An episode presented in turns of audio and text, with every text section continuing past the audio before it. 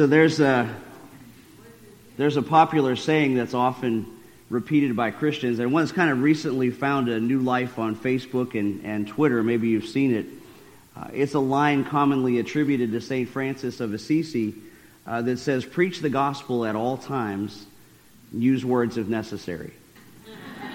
and, and, I think we can appreciate uh, what folks are getting at when they say that, that, you know, as Christians, we should live in such a way that our lives point to the person and work of Jesus. And, and I know that I've said uh, before more than once that we need to be careful how we live because for some folks, watching our lives may be the only glimpse of the gospel that they ever see.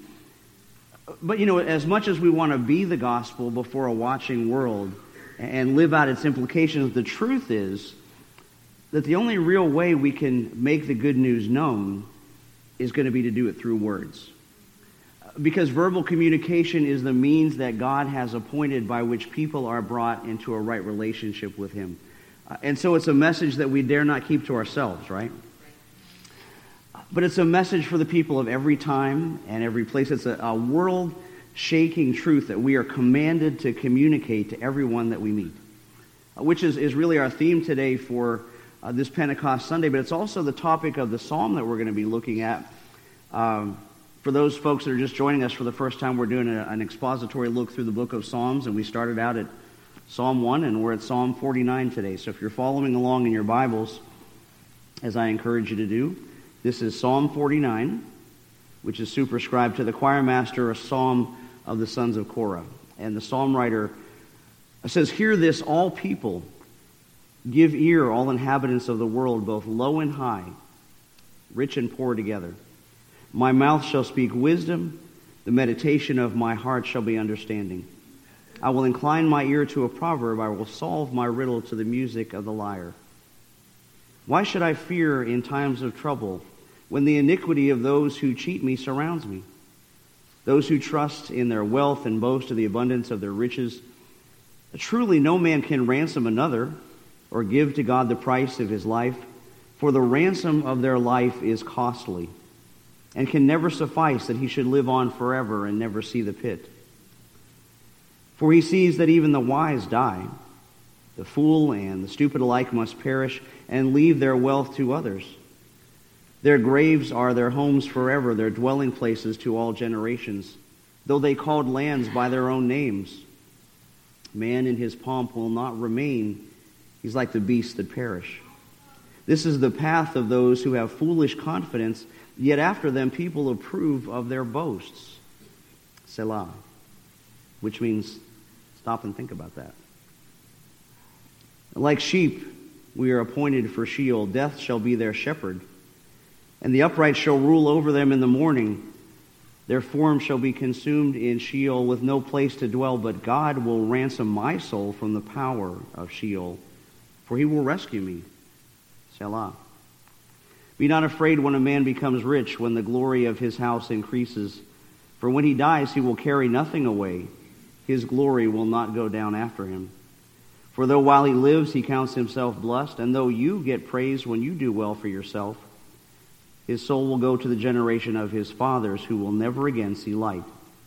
Man in his pomp, yet without understanding, is like the beast that perishes. The word of the Lord. You know, when I was reading through that psalm this week, I thought what a perfect fit it is in, in God's providence for Pentecost Sunday because, as I was saying in the opening, it really touches on all of the themes of this Christian holiday.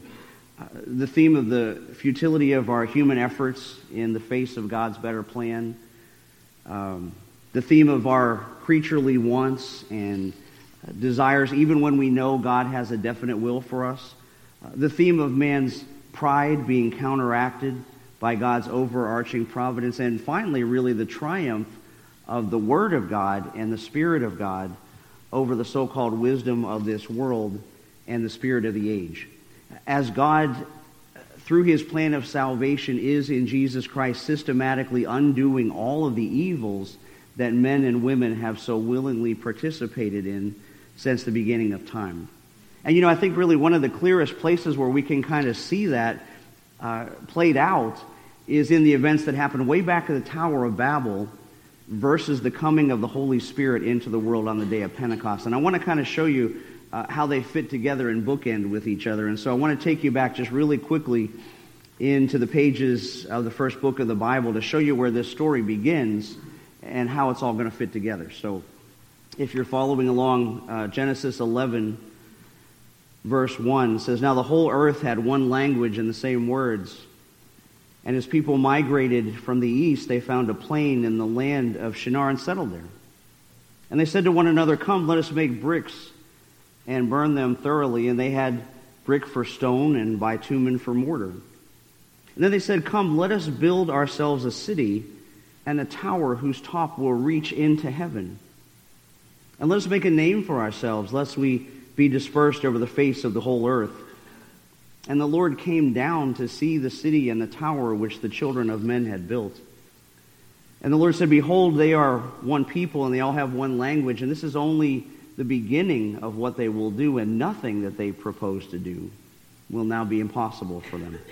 So come, let us go down, and they're confused, their language, and so they may not understand one another's speech. And so the Lord dispersed them from there over the face of all the earth, and they left off building the city. Therefore, the name of the city was called Babel, because the Lord confused the language of all the earth, and from there the Lord dispersed them over the face of all the earth.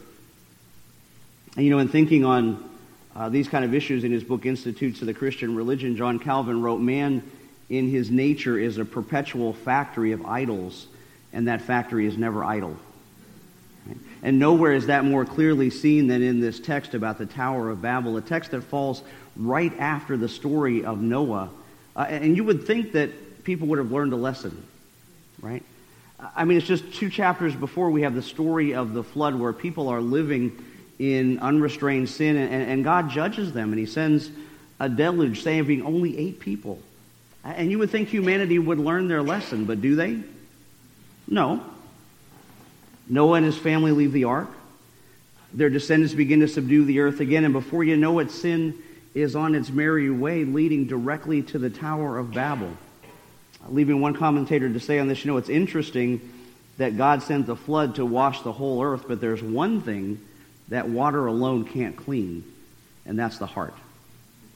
Uh, because by nature we're sinful. And the fact that people went on to build the Tower of Babel so soon after the flood is proof of it. And you know, it's not that God doesn't want people to be industrious. It's not that God doesn't want us to be ingenious and creative.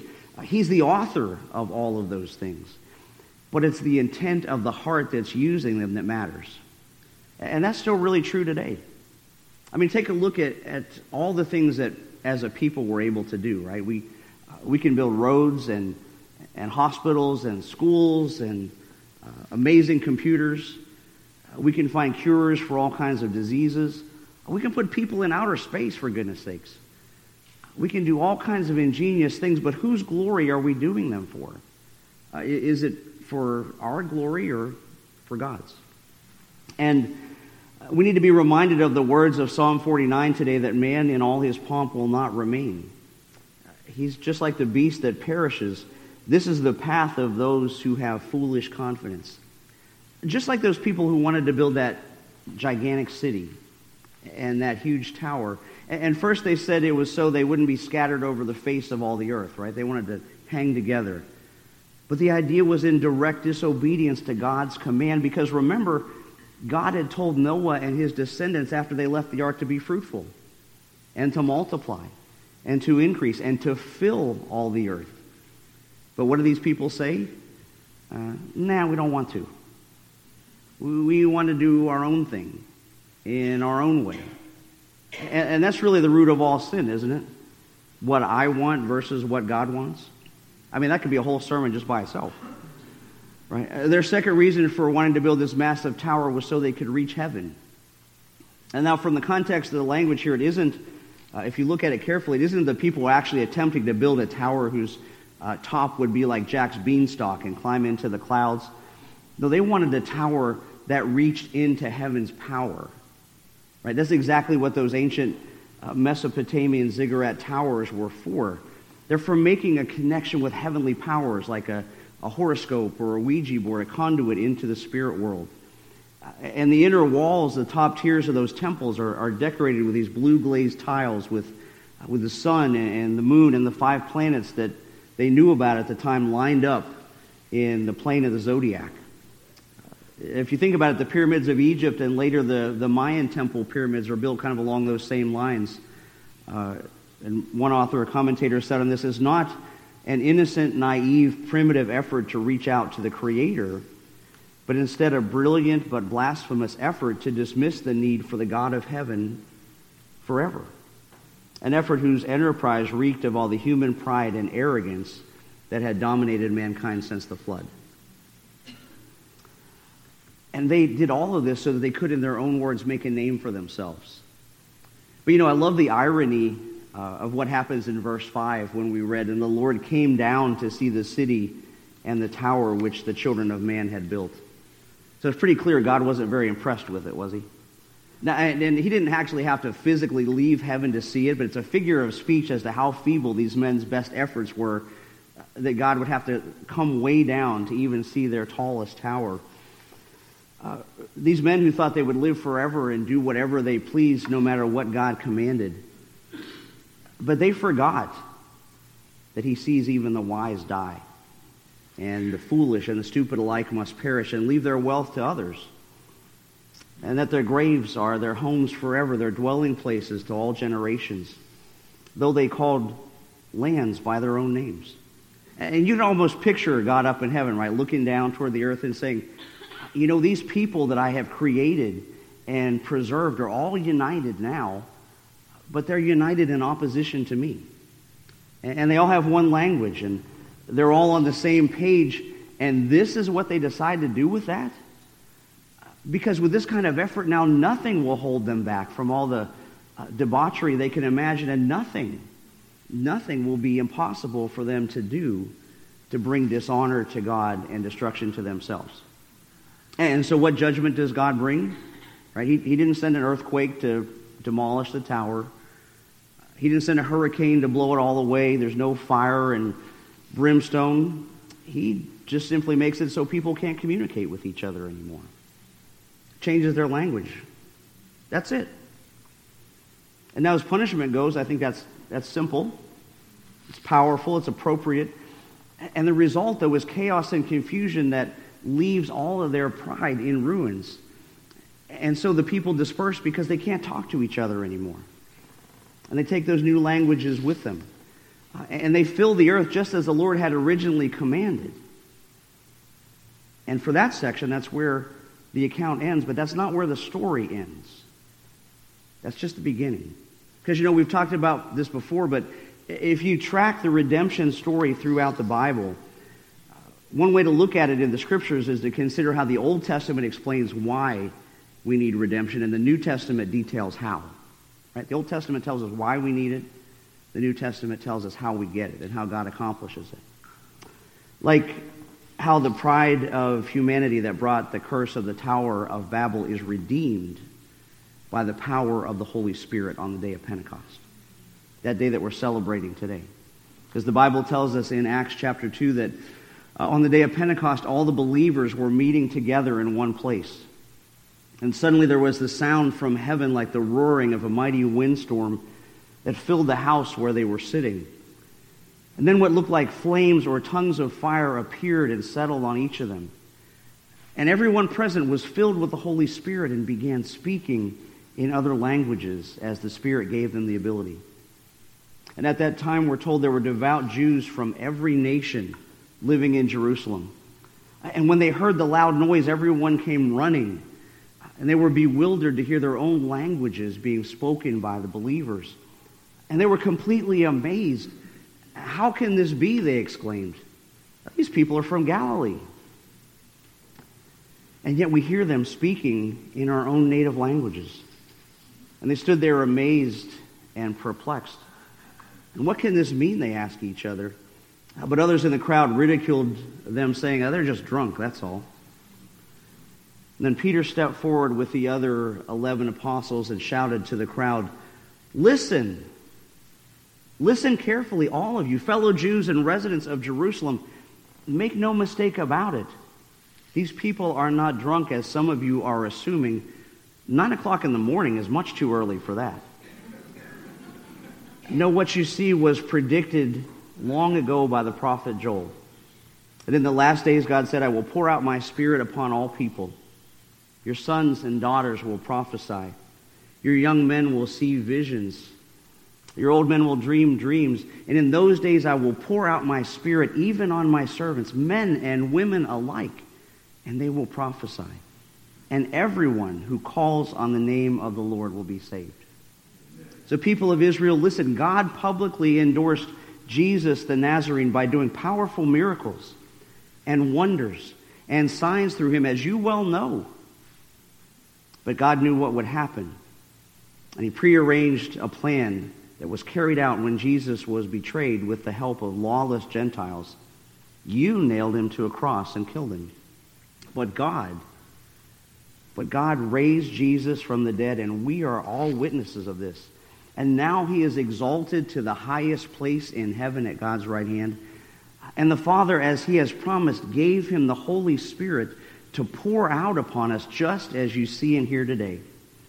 So let everyone know for certain that God has made this Jesus, whom you crucified, to be both Lord and Messiah. And Peter's words pierced their hearts. And they said to him and to the other apostles, Brothers, what should we do? And Peter replied, Each of you, each of you must repent of your sins and turn to God and be baptized in the name of Jesus Christ for the forgiveness of your sins. And then you will receive the gift of the Holy Spirit. This promise is for you, and it's to your children, and to those who are far away, all who have been called by the Lord our God. And we're told that those who believed what Peter said were baptized and added to the church that day, about 3,000 in all. And, and do you see how those texts from Babel and Pentecost kind of bookend each other? Because, you know, when we, when we look at these passages in the light of Jesus Christ, you're able to see a, a whole new perspective of what the story of the Tower of Babel is all about and what the power of Pentecost accomplished, which is not really a reversal uh, of Babel, but it's a redemption of it. Right? Like reversing Babel would mean that people return to speaking one language or, or that hearers return to hearing one language. But that isn't what happened, is it? That's not what happened at Pentecost. Because instead of people of every tongue and tribe and language and nation being united by their speech, now they're united by the Spirit instead of by the language that they speak. You know, our culture uh, may be different, uh, our language may be different, but the message is the same the message of the wonders of God's salvation in and through Jesus Christ as the Holy Spirit calls upon all men and women to repent and believe for the forgiveness of their sins. And it really answers the question from Psalm 49 when we started out today uh, as to why no man can ransom another or give to God the price of his life, because the ransom of a life is costly and can never suffice, and he should live on forever and never see the pit. You know, that's really what both stories are ultimately about. Because in the fullness of time, God sent his son. Sent him to die on the cross to pay for my willful sinfulness. And he rose from the dead to ascend to the highest heaven. And now he draws God and humanity back together again. With himself, with Christ as the only bridge, the only means of access, the only legitimate connection between the two. The only person that could build a bridge to God with just two pieces of wood and no towers necessary. Because through the power of the Holy Spirit beginning at Pentecost, uh, when God pours out his Spirit on his people, immediately they begin to preach, not in, in incoherent babble, but in actual foreign languages by the same Holy Spirit's power. And today, that same power has caused the gospel to conquer every language barrier and travel over every continent and unite God's people into one whole and holy Christian church. And brothers and sisters, God himself has given us his kingdom and given us the community of our Savior, Jesus Christ. And here we are today in this assembly. And what's our hope? Our hope is that because of Christ, we need have no fear now in times of trouble, but rather the courage to step out publicly and declare what he's done for us just like Peter did. just like Peter did in the temple, and say in the words of Psalm 49, Hear this. Hear this, all peoples. Give ear, all inhabitants of the world, both low and high, rich and poor. Repent of your sins and turn to God and be baptized in the name of Jesus Christ. And this promises to you and to your children and to those who are far away, all who have been called by the Lord our God. All who have been called to come to Jesus and to save yourself from this crooked generation. Amen. Amen. Father God,